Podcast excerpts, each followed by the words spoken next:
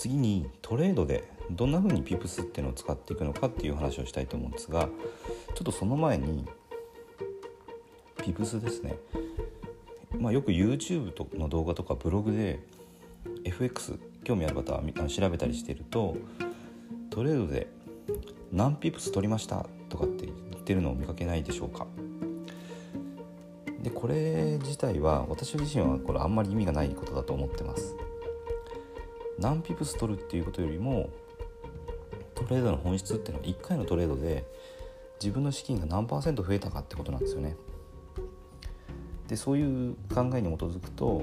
トレードで見ていくべきことっていうのは勝率それから資金率あとレシオですね。リスクとリワードの比っていうことになります。何ピプス取りましたっていうその大きなピプスを取るっていうことの中身が多分あのよく分かってない素人の方向けに多分言ってると思うんですけど確かに値幅大きいとなんか良さそうな感じがしますよね。だけど大きなピップスを取るってことはそれだけやっぱ損切り幅も広く通常しますし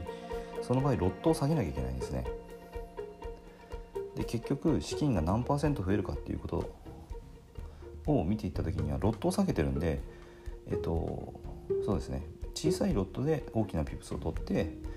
資金が例えば2%増えましたっていうのと小さなピプスでロットを上げて資金が2%増えましたって結局資金の増減で言ったら同じなんですよね。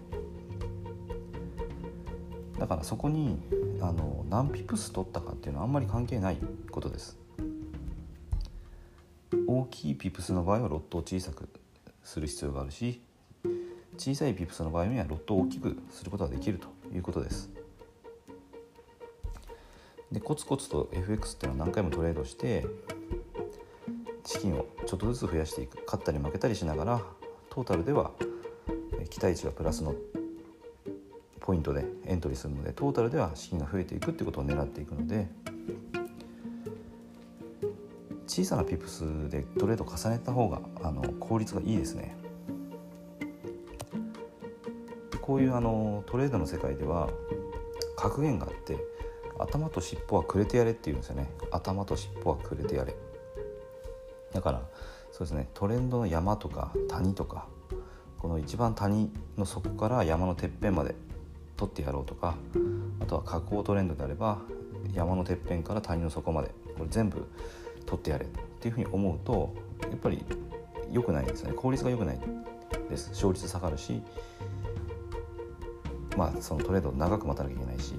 本当に谷の底が来るのか分かんないですしね。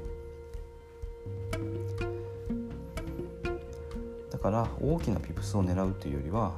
勝率とレシオですね。これを考えてコツコツと勝ち続けて資金を増やしていくということが重要になります。だから優位性があるポイントでトレードするっていうことになるんですけど優位性っていうのは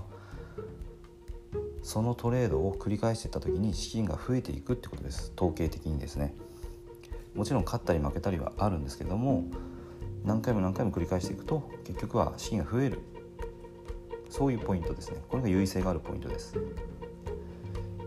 でこの優位性があるポイントでトレードしていくっていうことにおいてはピプス何ピプス取ったかというよりも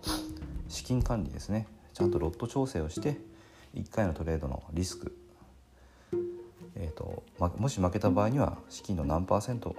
の損失を許容するのか。そしてレシオリスクとリワードの比ですね。勝った時に資金が何パーセント増えて負けた時に資金が何パーセント減る。